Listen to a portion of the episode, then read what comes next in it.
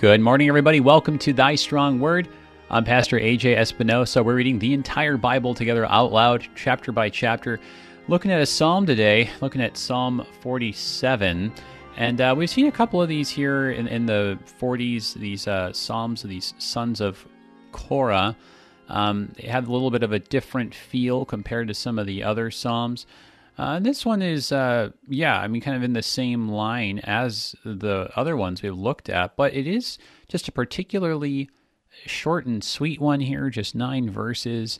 Um, I mean, a lot of uses of the word God. And uh, just because of the way it is so succinct, the language of Psalm 47 just seems to pop up everywhere. It's just very quotable. Uh, I think that's probably why it ended up in so many of our different components of the liturgy and, and hymns and so forth. So cool stuff today. We're looking at Psalm 47. We're joined today by our guest, Pastor Dustin Beck, pastor at Holy Cross in Warda, Texas. Good morning, brother. Good to have you back with us. How are you guys doing there in Warda? We're doing pretty well, Pastor Espinosa, and thanks for having me back. Uh, yeah, things are going okay here. You know, we've been uh, we've been very yeah. blessed, very fortunate that um, you know a lot of the pandemic uh, hasn't really hit uh, as far as like right in our backyard. Um, we've we've been spared from a lot of that. Praise the Lord for that. Uh, we've actually been able to be back in uh, in person worship in our sanctuary since the end of May, uh, which is just a tremendous blessing. You know, we're still uh, keeping our distance, and a lot of folks are still wearing masks and everything like that, which is probably good. We think probably yeah. good. Uh, but yeah, but things it's, are you know yeah. things are going along. So um, it's good to be back uh, together and still trying to reach out to folks that uh, we haven't seen in some time uh, to keep active with them. And um, it's just been an yeah. interesting interesting season of ministry, as you can well. Oh yeah, it sure has. It sure has. Um, yeah, interesting. like just kind of the the, the short way of putting it right. I should probably just come out and say then um, this is actually pre-recorded. Uh, we always have that little notice that goes, but this was pre-recorded actually way back in July, late July of 2020, right? So I have no idea what kind of time capsule this episode is going to turn out to be you know who's who's going to be the president uh, if if covid's actually even going to be the virus that uh, is actually afflicting everyone. I have no idea, but we'll we'll just see. New because... and exciting things come up, you know, in the meantime. that's right. That's right. But uh, but you know, it's uh, this the nice thing about the Psalms is that they're just so timeless, and uh, this Psalm too. I mean, it is.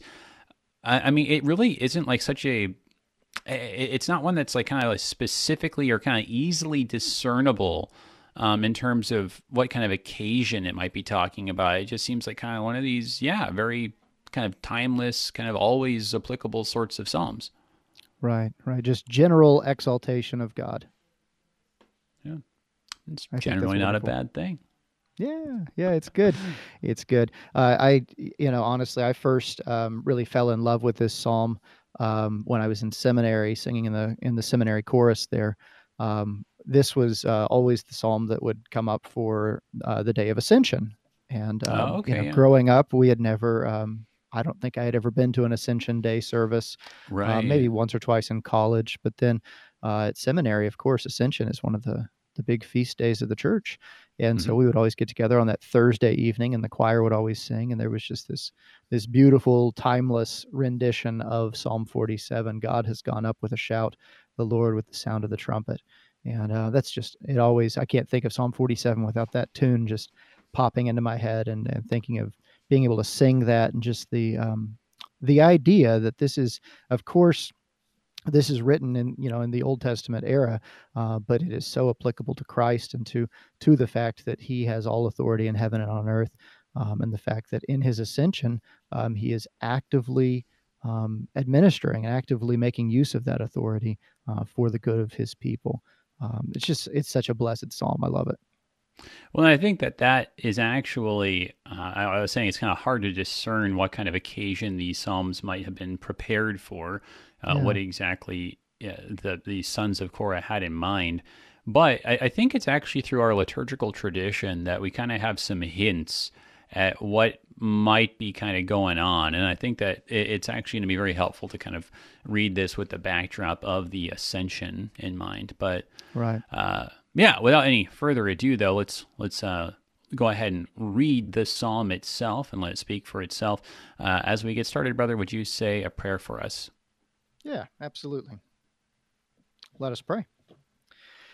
Thanks and praise to you, Lord Jesus Christ, for your triumphant ascension into heaven, by which we know that your work of redemption is finished and our place is prepared for us, in which we shall be your friends forever. Draw our affections uh, after you, so that dying to the world, we may look to those things which are above. Grant the light of your gospel to those sitting in darkness, and spread forth your kingdom to the remotest isles. Amen. Amen. That's from reading the Psalms with Luther from Concordia Publishing House. Oh yeah, yeah, no, like yeah, no. There's there's so many cool prayers. Um, I like it that that you have like from Luther, or uh, even going even further back with the the church fathers. It's it's it's always I find it to be really helpful sometimes yeah. to just get somebody else's words and perspective just to kind of expand my own prayer vocabulary, right? Because like right. I, I, feel like sometimes when it's just me kind of coming up with something, it's it's amazing how all of a sudden that turns into almost a rote memorized prayer. Yeah, it's like I've yeah. kind of like made my own uh, tradition, and and and so uh, it, it's actually really helpful sometimes, and ironically, kind of more. Uh, ironically, freer to, to almost pray in somebody yeah. else's words at times. Because who knew that we would be going to John 14, uh, that he has prepared a mansion for us you know, um, who knew that we were going there when we are talking about John 47 or um, uh, Psalm 47? Excuse me. That's right. Uh, yeah, what a great blessing. Yeah. yeah. Awesome. All right. Well, let's go ahead and read this here. So, this is uh, Psalm 47 here in the English Standard Version. We'll include the sub, uh, the superscript rather, uh, since it is part of the the text in the, the Greek and the Hebrew. To the choir master, a psalm of the sons of Korah. Clap your hands, all peoples, shout to God with loud songs of joy. For the Lord the Most High is to be feared, a great king over all the earth. He subdued peoples before us, peoples under us, and nations under our feet. He chose our heritage for us, the pride of Jacob, whom he loves. Selah. God has gone up with a shout the Lord with the sound of a trumpet. Sing praises to God, sing praises, sing praises to our King, sing praises. For God is the King of all the earth. Sing praises with a psalm. God reigns over the nations, God sits on his holy throne. The princes of the peoples gather as the people of the God of Abraham. For the shields of the earth belong to God, he is highly exalted. So, you know, very, you know, timeless uh, exaltation of of God. Uh, he is always reigning. He always has been reigning. He always will be reigning. Uh, Alpha and Omega theme. Uh, but it is interesting how that that kingship idea is is so pronounced here, and in in terms of the language of the psalm, it it seems like it really would lend itself to um, an ascension celebration, uh, not, not, with like the capital A ascension of our Lord Jesus Christ. And Of course, right. ultimately, yes. But it seems like even in the Old Testament context, like this is the sort of thing that would have fit really well when you know Solomon took over for David, or when Jeroboam took over, or you know, I mean, just going down the list, like whenever a new king would would uh, go up like it said in verse 5, um, that this would be very appropriate. So perhaps there is something kind of more occasional than there is at first glance. Right. Yeah, and I think that uh, kind of the idea of you know a king's ascension uh, is uh, also to put him in his proper place, right? Yeah. Because what's yeah. the what's the temptation of every king uh, to oh, yeah. think that they are absolute, to think that yeah. their rule and their reign and their authority um, doesn't have any kind of uh, I guess we could say checks or balances, right? Um, but instead, the whole point of this psalm is to say that the Lord, Yahweh, is the king. He's the king yeah. over all nations, over all peoples, over everyone. Um, and so, yeah, this is um, this is what's referred to um, by uh, a lot of folks who categorize the psalms and things like that as an enthronement psalm. Okay. Yeah. And so this does have to do with taking the place of the throne. Uh, this is, uh, you got 47 and then 93 and then um, 96 through 99 are all in that same category. Uh, these Psalms that talk about um, going up to the, uh, the higher place, going up and, uh, and, you know, the, sitting on the throne. Um, and there's also, Right. you know, the idea of, of ascending um, is also, is throughout the Bible. Uh, anytime that you go to Jerusalem, you don't just go to Jerusalem right? You right, right. up to Jerusalem. And Yep. anytime that you leave Jerusalem, you go down to Sodom and Gomorrah. You go down to Jericho. You go down to Galilee. You know, even though if you look at a map, you know, you're by our usual reckoning of putting north at the top of the map, Right. Yeah, we can always have down to Galilee, right? that. Yeah. The uh, we- we're all we're always looking at the globe in that direction, right? Of course, you could look at the globe in any direction. All vantage Yeah. points are are uh, just as valid in the vacuum of space, right? Uh, uh, relativity stuff, right? But for but for us, uh, it, it very much feels like up up is north. Um, but but yeah, no, you're right. Like it, it would have been a little bit more intuitive, uh, a little bit more according to, you know. I'll put it this way, you know, you, you really feel which way is up and down in terms of elevation when you're like on your bicycle, right? Like, Yeah. then you Yeah. know, then you know without a doubt, right? But when you're in your car, it's like who knows, you know? I mean, like you just you just uh, kind of forget.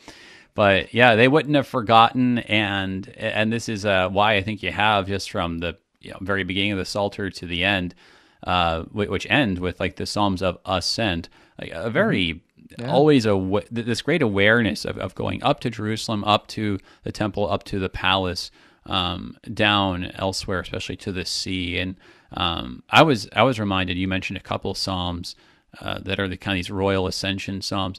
Uh, also, Psalm two. Um, Oh, yeah. You know, just I mean, just in terms of. Uh, well, I mean, the kings of the earth set themselves, and the rulers take counsel together against his anointed. And that language, you know, um, as for me, I have set my king on Zion, my holy hill. Uh, I mean, th- th- there's a, there's a bunch of them that, that are like this. Where I mean, this one um, here, like you said, is like in some ways, it's almost like the check to some of these royal enthronement ascension psalms right? That you know in these other ones like you know two um well i mean just the language right? Like you know today i've begotten you right? Like whoa the king is the the son of god. Uh you know well good good yes uh but king might get a, a big head if that's the only thing that's said. Um but like but like you said uh, it's just so interesting how god is the subject of everything here Yeah. and, and in no spot is it uh, the the king, like the earthly king, the human king. The only the only human kings and rulers that are mentioned are the ones um, in verse nine, where it's the the princes of the peoples. So the it's it's just fascinating because the king of Israel just really just fades into the background here, which Right. I think makes this one kind of stand out among what might be classed as enthronement psalms. Right. Yeah, and I mean, this is it, it's an Old Testament theme all through um, that the Lord is the King of Israel. That That's He right. is the one who is, well, and and He's the King of the whole the whole cosmos, the whole creation as well. But very specifically, I mean, uh, my mind goes to um, you know to Judges. Uh, my mind goes to uh, to the beginning of, of First Samuel. You know, the whole idea is that man, these people they they want a king. You know, Yeah, uh, and the the great irony of uh, of those two books is is that they had one. They had one all along. They had somebody who who went before them and who fought the battles for them and who led them and who gave them law and who you know watched over and was their protector. And i mean isn't that the great irony of the entire scripture is that um, a god who created a people for himself um, is then rejected by those very people right? So i mean we got a lot of Right. a lot of big themes going on that kind of circle around this psalm 47 here uh, but this is in case you forget who your king is you know that that the earthly king david or solomon as you mentioned or rehoboam or any of the others you know that they are just the regent. They're just the one that's standing here um, maybe we could say in the stead and by the command of god right Yeah. uh, but god is i the buck stops with him he's the one who is actually the um, the the king the lord the master over all not just of Israel, but over all peoples. So yeah, this is this is a great psalm for that as well. Amen. Well, let's let's go ahead and, and look at some of this stuff here um, Yeah. in a little bit more detail now. So, going to the superscription, um, i i- it's yet another one of these psalms that you know says to the choir master, and you know we, uh, we've we've talked about it a number of times as we've gone over. I mean, I, I think that just just in terms of me, um, myself with thy strong word, we've probably gone over something like thirty some psalms or something like that, if I had to guess. So we, we've talked about it that you know maybe that's like the the tune, maybe it's kind of like you know like the choir master's like you know select edition or something. It's kind of like the ones that he picked out, or I mean, who, there's a lot of things. Could just be a liturgical term in terms of I don't know, the, the choir master is going to like have some special role in how this thing gets directed. But um, wh- whatever the case is, uh, between that and the and the little uh, Selah there after verse four, i- Right. it's definitely pointing to some kind of liturgical um, in regular use of the people of God, uh, ceremonial kind of uh, you know communal action here. So not not just kind of a you know poetic thoughts that are that are kind of spilling from a, a poet's pen, right? Like th- th- this is this is put in use on some level, um, and and in particular, it's it's one of these psalms of the sons of Korah, which it's interesting to consider what the interest in this Korahite uh, might be in an enthronement psalm. Right, right, Korah. Everybody remembers that account from the Bible, right? Well, it's kind of ironic, actually, when you mention it like that. Yeah, Korah, uh, Numbers chapter 16, uh, when Korah rebels against Moses. Yeah, and uh, and he is uh, and and his followers, and this is Korah, uh, by the way, is a uh, he's I believe the great grandson of Aaron. I think that's right. Um, Don't quote me on that, but I think I, think it's I- right. uh, no, no, wasn't. like I that. thought he was more like great grandfather, right? Because wasn't it like that that Moses and Aaron were like of of Korahite descent Oh, okay. or something okay. like yeah, that? Yeah, yeah, yeah. So uh, uh, here it is in number 16. Korah was the son of Izhar, the son of Kohath, the son of Levi. Yeah, so we're going back further.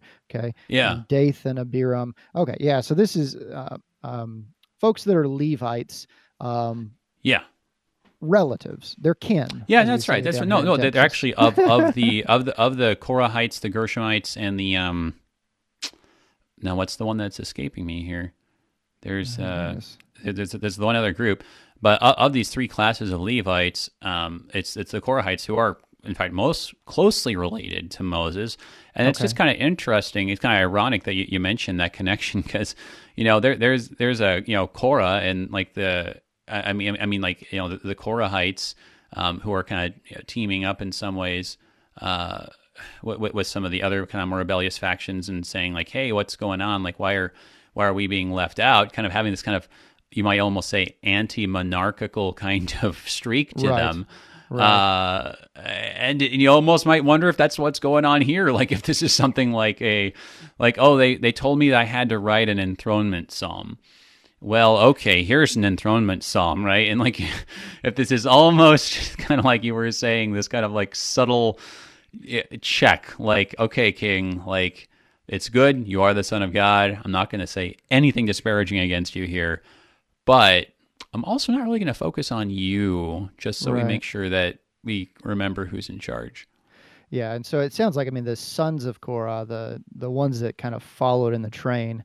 Um, I guess they would be the one that uh, they would be the ones that would write this psalm, um, perhaps even in repentance for their uh, their Yeah. forefather Korah's rebellion. Um, that they would come back and they would say, "Listen, here's how it's actually supposed to go: um, is that the Lord uh, is is God of all, uh, God and King of all peoples." Maybe, yeah, yeah. Yeah. I don't know. I Well- hadn't hadn't thought too much about that. Like like a lot of folks, I think I uh, I looked at the superscription and I said, yeah, okay, I've read that before. Choir master, laity need not apply. You know that kind of a deal. Sons of Korah, yeah, that's that happens about a dozen times in the Bible. yeah, yeah, I know. It, it- it's right. Yeah, no. So, I mean, it is interesting making those connections and, and just thinking about how there are these particular Right. uh, I, I there's bad blood. There's there's kind of these you know tendencies, right? Um, I, I mean, I, both ways, kind of like me. I kind of do like your suggestion though, seeing this in repentance, like saying like, hey, you know, you know, my, my ancestor was like, you know, hey, down with the king, you know, it's a democracy, right? And we know that that wasn't right. uh, we know that that was going too far. Uh, but, you know, the way that I can, can, can kind of like honor that legacy of my forefathers, right? Uh, while still repenting from the bad aspects of it is to say, hey, um, I'm going to honor the king. I'm, I'm going to support the king. He is the king that God gave us. But um, I am going to make sure to be emphasizing who who is ultimately king. And so, I mean, that, that's just an interesting idea, really, just how I think all of us, when we look at our, our families and our and our, our own pasts, right, and there are right. there are things that um, are not are not PC anymore. There are things uh, that that have been canceled, you know, and, and, there's these different aspects of our families and our own histories. Uh, but but they're significant for us though, and it wouldn't be right just to like write them out of history.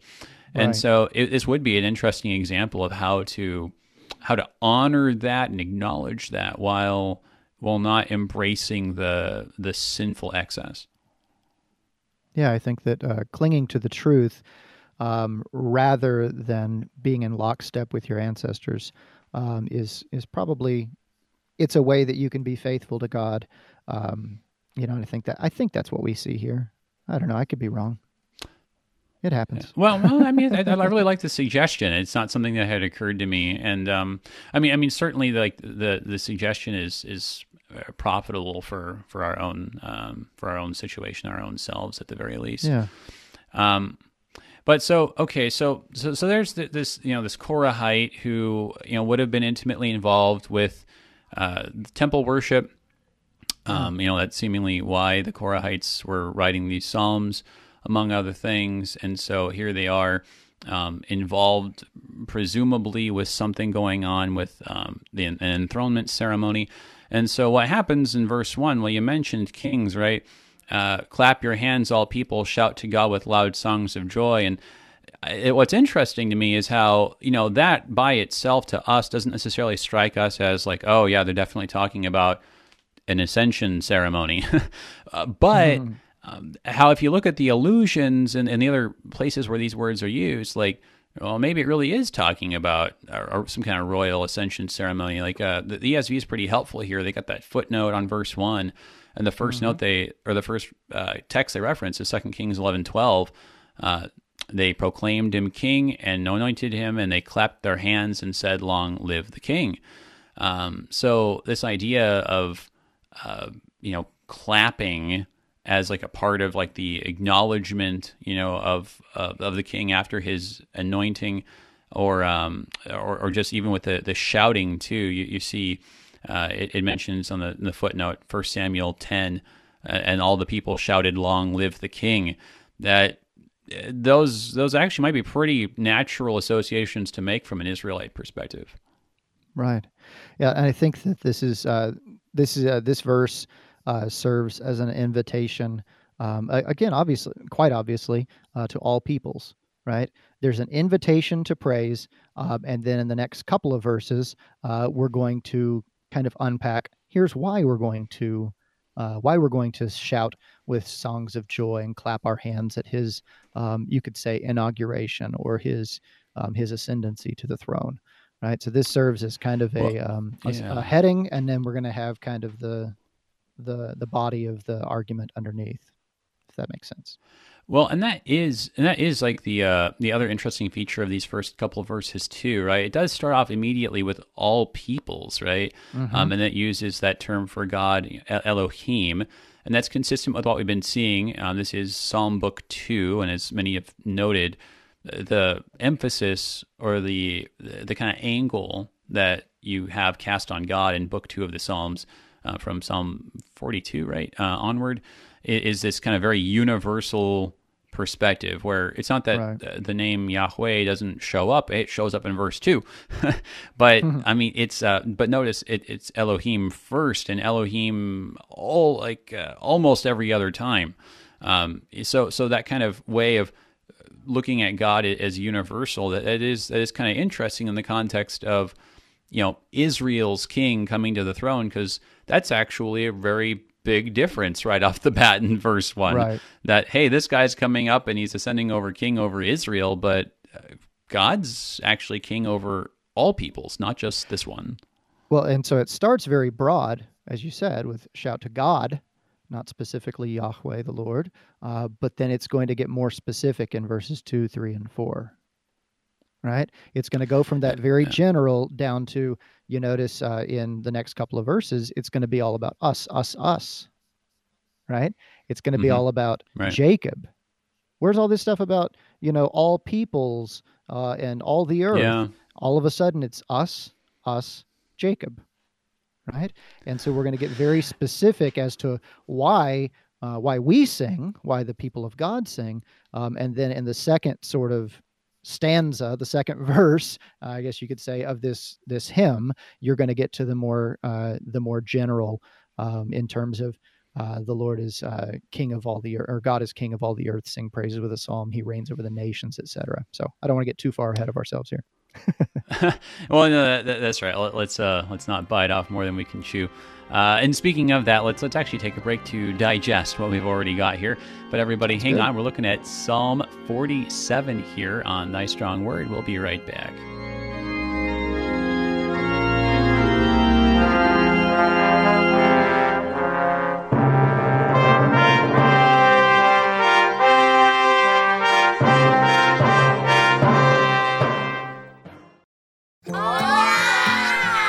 These are the voices of young Lutherans in Mexico City, children who are excited to learn more about their Savior, Jesus. But they need our help because good Lutheran books for kids in the Spanish language are in short supply in Mexico. To learn how you can help tell Spanish speaking kids everywhere about Jesus in a language they can understand, go to the Lutheran Heritage Foundation website at lhfmissions.org forward slash Juan 316. Welcome back, everybody, to Thy Strong Word. I'm Pastor AJ Espinosa. We're looking at Psalm 47 today. Uh, what we were saying, you know, what maybe is actually a little less uh, general than might be supposed. May- Maybe we're really talking about an enthronement. Well, but a very interesting take on that from these Korahites who have blessed us uh, by God's Spirit with this psalm here. We're joined today by our guest pastor, Dustin Beck, pastor at Holy Cross Lutheran Church in Warda, Texas. This is pre recorded, so no questions, unfortunately.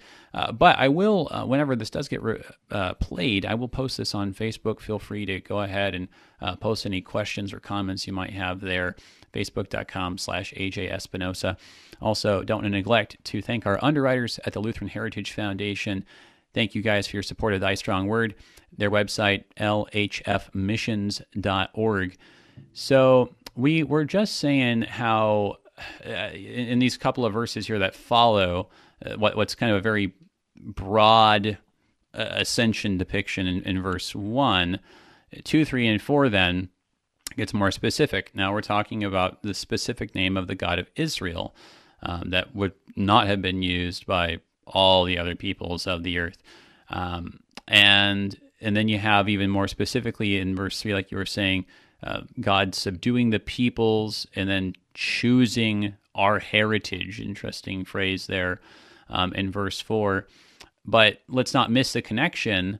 All of that is a kind of elaboration or explanation on verse one clap your hands all peoples and this is kind of the ironic thing we've seen before a couple times that you know hey they've been all these all these people have been subdued and, and, and conquered right and they're supposed to be celebrating it, rem- it reminds Yeah. me of um I- i'm i'm really probably too much of a a fan of superhero movies but like uh, I, I remember it, it was uh, I think it was in, it was in one of the the Avengers movies where like uh, Thanos's like guy comes out and they like they just destroyed um, the Half the ship that everyone's yeah, on. yeah. Yeah, yeah, yeah. And he's like, Rejoice, your salvation is at hand. And it's like they're all just laying there, like half dead or actually dead.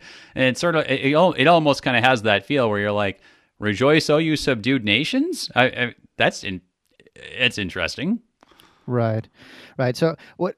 And that's man, that's a that's a lot to unpack. uh, that's a, that's a re- that's a really good thought. Um, a, a really interesting take on it.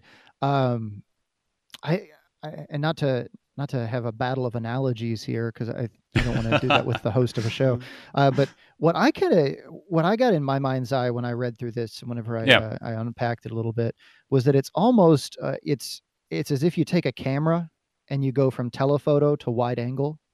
Yeah, you know, um, because we're going to start at a very wide angle and then we're going to zoom in, you know, and so from a very wide angle, God is the king over all all peoples, all nations, right? Even those that hate his name, even those that want nothing to do with him, he's over them, right? And then we're going to zoom in and we're going to see his people, right? Um, and that doesn't change the wide angle view of things, but that's going to show us kind of, I mean, almost under a microscope, this this line of history, um, this account of a man, right? Um, Abraham, Isaac and Jacob, right? Uh, yeah. This this singular bloodline uh, of uh, and it, it, bloodline is such a such a poor way of of speaking about it. This line of faith, right? Mm-hmm. Because that's what's really being handed down from Abraham to Isaac to Jacob is the people who call upon Yahweh as Lord, right? And so you've got this this unpacking uh, as we zoom in and we see that God protects His people. He subdues all the other nations around them for the sake of His people, for the sake of the people that call upon Him. How could He do that to all the other peoples? Well, the other peoples wanted nothing to do with him. The other peoples um, rejected him. They uh, they chose uh, the foolish idols of this world right? They they broke the faith and when you when you say no to god enough uh, eventually you know god's patience wears out right? Uh, for the for those who are on the outside but for uh, for those uh, who receive his word for those who have received um, his heritage you know th- that calling uh, by faith um, everything is good. He is king and they get to rejoice in that. That's why they clap their hands right and so you have this this zoomed in microscopic view and then we're going to zoom back out again afterwards to see how the good news of what god is and who god is for his people is good news for all people yeah, that's that really fair? interesting. I, I, mean, well, no, I mean, I think there's, I mean, I think there's, there's something, uh, of course, that, um, that that's definitely, I, I think, lining up with, which is in particular, you know, uh, you think about Joshua and the accounts there. I mean, some of those yeah. peoples and those cities were just, uh, you know, decimated to, to the ground, right? There wasn't anything right. left to be clapping hands, uh, right? So, like on that level, yeah, it does seem like there's kind of like these different perspectives where, yeah, well, you, you zoom, you know, way into, uh, you know, Jericho at, you know, five feet. Yeah, there's not a lot of you know clapping going on here. Um, but right, like on the other hand, th- there is a kind of um, literal way in which because that small picture doesn't just stay a small picture, but because people go and they talk about it, that people actually do get brought in, as you said. And you, used some interesting language. I feel like that kind of echoed um, John chapter one, that I think might be yeah. a fruitful comparison. But like thinking of of Jericho, right? Even you know, you, you had Rahab and her household. It said, um, who I mean, like they they told the spies, "Hey, we we've heard of your God. We heard what your God did to these other people um, over on the other side of the river. We know that your God is is the true God in all the earth. I mean, like Rahab's words are beautiful. Like you could just you could make a hymn out of it. I'm sure it's already happened. Mm-hmm. And and on that in that sense, that by God doing this subduing, uh, people realize, whoa, hang on a second. There there really is in some ways a real God, a God who's over all creation. Because before we just thought that the gods were just kind of each in charge of a little uh, segment of everything, right? Like uh, in charge of fire or water or the morning harvest sun and things like that. Yeah, the yeah. harvest, right? Or a god in charge of like Egypt and a god in charge of uh, you know Babylon and a, you know so different areas. But I mean, th- th- it is good news to the to the peoples when they find that actually, hang on a second, there is a God who steamrolls over all the others. And like on the one hand, that's scary, but on the one on the other hand, it means there there is a real God who actually makes sense of all this thing uh, that is the natural world. There is a there is a God who actually has the power to save um, from any kind of threat or danger, and and people were joining themselves to Israel. And I think maybe that's maybe that's another helpful point to make is that uh, to know this God by faith, or Old Testament language, to know him by fear, right? Which God do Yeah. you fear, right? To know him by faith or by fear is to know eternal life. So the eternal part is something that I don't think is really promised by any of the other, or at least it's not delivered by any of the other gods. And so when we think about this from a from a New Testament Christian perspective, um, yeah, I mean, all of the nations who call upon the Lord as God and King, um, yeah, they want to clap their hands, right? And uh, to be sure, it's it's not by and large, you know, whole nations, but I don't think it was ever even really the whole nation of Israel. Whenever there was an old Old Testament Israel, it was always Sure. the faithful. It was always, I mean, could we use the word remnant? Right? It's always the the subset of Israel that is true Israel. It's always the Yeah. subset of the nations. Uh, like you mentioned, Rahab. That was great, right? We haven't even gotten to verse five yet. The Lord with the sound of a trumpet. Oh goodness, yeah. Hey. But um, yeah, here we go. Uh, but this this idea of you know those who call upon uh, uh, Yahweh as Lord. Yeah, I mean this is directed to them from every nation and tribe and, and tongue and and you know, some revelation stuff in there. well, and, and I think again too. Well, I mean, Revelation stuff, and then you know, again, John stuff, like what you were saying. Like I, I, earlier, you said like to, to those who did receive him or something like that. And I feel like that was like. well, he came to uh, his don't know if you own. in- he came to the ones Yeah. that he had Well, so- created, and they and, and you were rejected him by talking about bloodline, right? You mentioned you say Mhm. like bloodline. Ah, that's not like maybe the best word, right? Like, so I feel like you were just kind of. Uh, it was like you were just kind of preaching on this text here in John 1, 11 through 13. Oh, it's fine. It happens. I do it all the time. Occupational Uh. I know, right? Um, it's just sermons; they just happen sometimes. It's like you know, I, I put I put in uh, this text into the fire, and out came a sermon. Um, so then, and so in verse eleven, he came to his own, and his own people did not receive him. But to all who did receive him, who believed in his name, he gave the right to become children of God, who were born not of blood, nor of the will of the flesh, nor of the will of man, but of God. And uh, I, think that mostly I, I hear these days those words taken as a description of the incarnation. But um, the more I've studied John, the more I'm pretty convinced that that's a reference to the Old Testament, um, that this is uh, an explanation of what happens before verse 14, and then uh, the word came flesh, yeah, you might say. Right. That this is a with description of basically saying, hey guys, lest you think, right, that God changed the rules. And the old rules were, you know, if your mom's Jewish, you're Jewish. And the new rules are you got to get baptized. No, the rules have always been the same. It's always been about faith. Israel was given the right to become children of God, but it wasn't just being born of blood or uh, your father's will, but it was ultimately always of God. Absolutely. Yeah, and and so we could we could uh, almost kind of read the scripture in terms of God's visitations, right? I mean, from Him visiting Adam and Eve in the garden uh, in the Yeah. cool of the day, uh, from the Yeah. Lord showing up at Sinai, right? Um, uh, and then ultimately, like you said in John 1.14, you get to the fact that um, the the great visitation uh, is in the incarnation of Christ. Yeah, so that's that's I, I like that point. That's good. Well, it was your point, so uh, No, no, I like the way that you but- said it. That was good. But, but, What is what does but- Selah mean? Did you figure that one out yet? Oh, oh, it's it's just a. No, I actually I don't think anybody knows. I think if you look it up in No. in uh, like your uh, standard kind of Hebrew Aramaic lexicon, they're going to say like we don't really sure exactly. yeah, but but I mean, it, it clearly just from the function means like and pause or the other people join in or re- repeat the the refrain or I mean, it, it's some kind of you know liturgical you know signal. Uh, you know, st- stand up and uh, clap your hands. Maybe yeah, who knows? Um, but but yeah, so then kind of reflecting on that idea that you know that this is truly um, a way that actually the Gentiles are brought in um, by by actually the particular action of the king, right? Because the king is the Yeah. one who who like Moses and like Joshua is leading God's people into battle, um, defeating their enemies, and it's actually through that particular action of this king who whose job is to protect this one people that all these other people end up benefiting and, and the promise to Abraham ends up uh, coming true.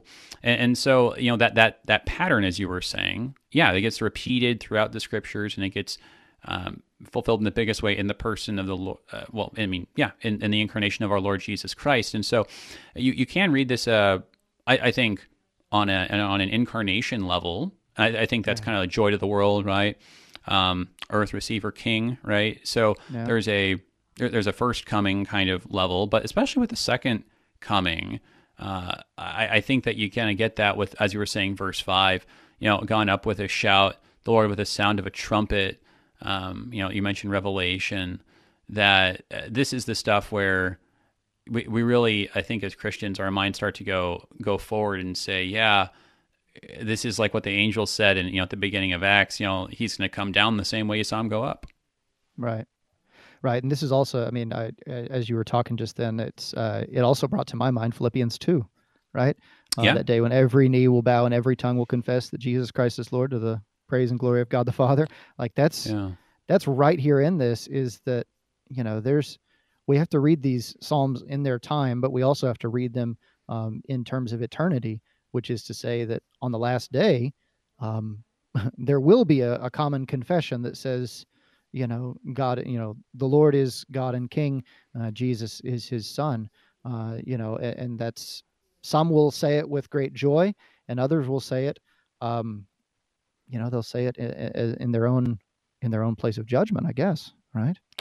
Right. Well yeah no no that that's a that's an really interesting reflection here just i mean because I mean, because here the focus is just solely on on singing praises, right? I mean, and that's right. interesting because there are these other uh, ascension or royal psalms where there's kind of more of this like, oh, the you know the the nations are you know, why why do they roar? you know why do they why do they laugh why do they scoff but but here they're they're just singing praises um, mm-hmm. which which is which is which is a little bit striking i mean i think on a certain level on a certain level this kind of reminds me of some of the stuff that cs lewis wrote that that yeah i, I mean I, I do think that even people who have have no put, I'll put it this way: they they don't they don't claim at all the the name or legacy of uh, the, the Christian God. They, they, they do not like have any kind of uh, inclination to consider themselves in any way of the people of Israel or, or the rest of it. But I, I, I think that no one really can deny that uh, that these you know fellow human beings they still you know have genuine feelings of gratitude at different points in their lives um, for the hmm. things that are good in life. You know, I mean, I, I don't know what man on his wedding day doesn't doesn't look at his wife and, and, and feel gratitude in his heart on some level, just and and feel that that he has been blessed on on in, in some way, right? Even if they don't even acknowledge that there are you know any kinds of um, that there's anything to like any kind of supernatural or, or, or divinity that, that you just kind of as a human being have that experience. And so I think C.S. Lewis kind of he was trying to make this point that you know if if if anyone's ever had like a moment of gratitude, if anyone's ever kind of in their heart been inclined to worship or praise, then on a certain level it has been to the true God. Not that it's like pleasing uh, to God or it it's uh, it counts as faith or anything like this, but that he is the God of all. And just like what Luther says in the fourth petition of the Lord's Prayer, you know, God you know he feeds the, the, the righteous and the wicked and mm-hmm. god moves us to to thankfulness right right um yeah i i see that in this i see that in this that there's uh there is that idea of uh, of thankfulness uh, that idea of, of praise um, in the midst of all circumstances, uh, or, or some circumstances in the midst of all people. There, that's better. Um, it's funny you mentioned uh, a guy on his wedding day, and then uh, verse four jumped up at me, and I saw Jacob, and I was like, Jacob and Leah. Hmm. But anyways, that's another conversation. well, he rejoiced on the wedding day. It was the day after that was that was right. problematic, right? But uh, yeah. yeah, no, uh, yeah, yeah, no, yeah, well, yeah, good, good, good connection. But, but, but, yeah, no. So there, there is this, um, yeah, there, there is this level that you know, like all, all people are you know, I, I mean, I, I, think that because of our sinful nature, not nearly enough, right? But yeah. all people are on like uh, at a certain level in life uh, move to this this feeling of uh, thankfulness or, or or just awe, even maybe, right? That like that who doesn't like look at some of the greatness of the created order and just you have awe, right? And, and you just have this moment where you're just uh, even if you don't put it in these words, uh, your your soul is saying, um, "Praise the one who did this. Praise the one who made this." Um, so yeah, I, I think that, that there is a really good level here, focusing on God as creator, where you, you can just focus on on the praise aspect. Of course, you know, like you were saying, there, there's going to be some on the last day who acknowledge Christ as Lord. Yeah, I mean, I think in, in some ways we, we would describe it like with tears or reluctantly, right. uh, but but that doesn't negate doesn't negate the praise and and and I, and I think that part of the reason is because of the, the verb there that's used in verse five. It struck me that eh, after this kind of string of like stuff that God did, um, like like in verse like in verse uh, three, you know, he subdued the peoples. Then in verse right. four, you know, he chose our heritage. It's kind of like here's stuff that he did on the resume, right? But then in verse five, it's different. You know, he has gone up, and the Hebrew shifts to that. It's like, hey, something new is going on now. This is like right. this is the new state of affairs. This is and how we would put it. This is anno domini. This is, this is the year of the Lord. He reigns right now. Things have changed in light of the incarnation and the ascension.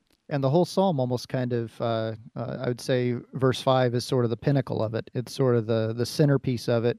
Um, and then we're going to start the second ver- the second big stanza here. Sing praises to God, sing praises, sing praises to our King, sing praises, which is almost kind of reflective of verse one. Clap your hands, all people, shout to yeah. God with loud songs of joy. Um, so yeah, we'll we'll move on into that second stanza with the handful of minutes we've got left. oh yeah, uh, yeah, got, yeah. We got a lot of work in front of us. Oh no, yeah, we'll make it. We'll make it. I think we're do- we'll be okay. Uh, but yeah, so so we're looking at these, you know, last uh, several verses, and as you were saying, you, you have um, it, it's a lot of refrain, uh, which I think really lends itself to the idea that there is uh, some kind of a maybe maybe antiphon going on here, right? That you can you can have like the first line be you know sing praises to God, sing praises, and then the second one sing praises to our King, sing praises, and so there's this uh, it, it, sounds actually more mon- monotonous or repetitive when it's a single voice reading through it. When, right. it's two voices, it would have, I think, sounded just uh, uh, right. It just would have felt right, and I, and I think that that is something that we we don't want to forget that we've kind of gotten a little bit, you know, theological here. But but this is this is a, a liturgical kind of setting here um, and, and it, it, would just kind of answer this uh, call and repeat back. Even in verse eight, God reigns over the nations, and then like the, the the crowd answers back, God sits on His holy throne. In some ways, that kind of prefigures the at His second coming, every knee shall bow and every tongue will confess. Right? right?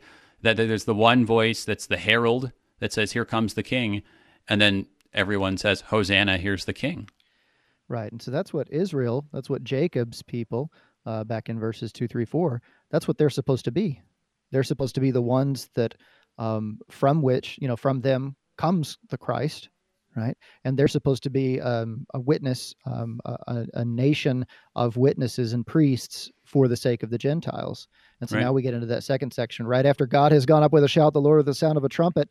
Now um, Israel has sung the praises of God uh, in the person of Christ. And now we have this idea that God is the king, not just of Jacob's people and Israel, but of the earth. Uh, and he reigns over the nations, which is a word that doesn't just mean like, you know, all of the different countries of the earth, but it means specifically the not Israels. Yeah. right? It means yep. the I mean the goyim, the the the the Gentiles. God reigns over the Gentiles. God sits on his holy throne. So we have this idea again if we're thinking in terms of of a telephoto or a wide angle lens, we go very wide angle here so that all of creation fits into the view, right? And now God uh, in Christ uh, is reigning over all. I think that that's that's a beautiful way that you put it there of the the herald, the forebearer, the one who comes first, um, and then the king actually shows up, and now everyone gets to join in the praises, right? Yeah, well, yeah, no, and it's uh, and there in, in uh, verse 8 verse 9 of the hebrew it's another one of these perfect verb forms um, mm. where, where, where, it's you know he reigns and, and that might be fine but it, it's uh it's analogous to the the has gone up right like he has become king over right. all peoples right i mean and that's kind of a little bit of the language of uh, peter um, at Pentecost, right? Which is the heralding of the ascension, right? And what does he say? God has made this Jesus, whom you crucified, both Christ and Lord. Um, he has he has made him this. He has become this. Um, not in the sense of like he he didn't have that title or right. or kind of like have that that right uh, from the very beginning. Of course, he did, uh, but it was you know then in that moment there's like the, the, public reception of it and acknowledgement of it, and so yeah, I think that kind of uh, that, that kind of sums it up. Then when you get into that final verse, um, the princes of the peoples gather, right? Uh, as the people, uh, what is this? this the princes of right? the people I know. The princes of the peoples, like you just said. So the, the bad guys, the, the non Israelites, gather. That's the church word, right? You know, this right. gathering as the people of God, the, the God of Abraham. I mean, it's it almost feels like blasphemy the way that it's just so universal and evangelical in its thrust. And so, what this tells uh, our listeners, what this tells uh, everybody, is that um, anyone and everyone can be grafted in uh, to the to the plant that is God's planting, right? Um, that yeah. there is room in the kingdom of God uh, for even all of those ites from the Bible, like the Canaanites and the Hittites and the Hivites and the Perizzites and all of those ites, right? There's room for you and me as well. Uh, God be praised for that, right? Isn't that good? Oh man. A- a- amen. And, and and maybe if we, since we've kind of worked up some momentum here, this can yeah. help us make sense of the very last little bit here because it doesn't it doesn't stop there. like we, we could have just stopped it right there, right? The princes, the, the peoples gather as the people of the God of Abraham. It's just like wow, there's like the mind blowing conclusion, but he keeps talking, uh, and he says, "For the shields of the earth belong to God; He is highly exalted." Now, what do you make of that? That this last line here. This is a really interesting conclusion. The shields of the earth belong to God. It's um, I don't, I don't recall this one actually showing up. Uh, like, well, I guess maybe there is like one. Uh, yeah, there's actually one other spot for our shield belongs to the Lord. That's in Psalm 89, yeah. where it's it's kind of there. It kind of feels a little bit more natural, right? You know, it's kind of like my my shield, my sword belongs to you, O King, right? Um, right. But here it's the shields of the earth belong to God. That's that's a pretty unique way of putting it. Yeah, yeah. I mean, it's it's an interesting uh, idea, and it's the I, I, the image that comes into my mind um, is that there's protection, right? That God is protecting us uh, from all of the the terrifying things of this world, from all of the um, well, from isolation from Him, right? Um, that we wouldn't have to fear, that we wouldn't have to uh, to worry about what comes at us next, uh, because He is He's here with us, right? Uh, amen. And I think that actually, I, I think that, that that's right along the lines that I was thinking that. I, I mean, th- this is this is where if you're in exile and you're like, hey, look at all these foreign powers that are all around us. Well, hey, look, right. they're under the control of the one who has ascended. All the shields, namely the princes, who are, who are shields, right? Even if they don't acknowledge the true God, they are his instruments. And so we see the rule and the reign of Christ happen in our day, even especially when perhaps we look at all these different kings and governments and we're like, oh, what is that? How godless is that? But yet God, Jesus Christ, is ruling right then and he's blessing his people and all peoples um, in every moment. It is Anno Domini, the year of right. our Lord. Thanks be to God. Well, brother, all out of time. Um, yeah, I mean, funny how nine verses can just fill an hour so easily, but uh, wonderful psalm. Thank you so much for breaking it down for us today. My great pleasure, brother. Looking forward to hearing from you again soon. Everybody, that was Pastor Dustin Beck at Holy Cross in Warda, Texas. Until next time, everybody, I'm Pastor A.J. Espinosa. Peace.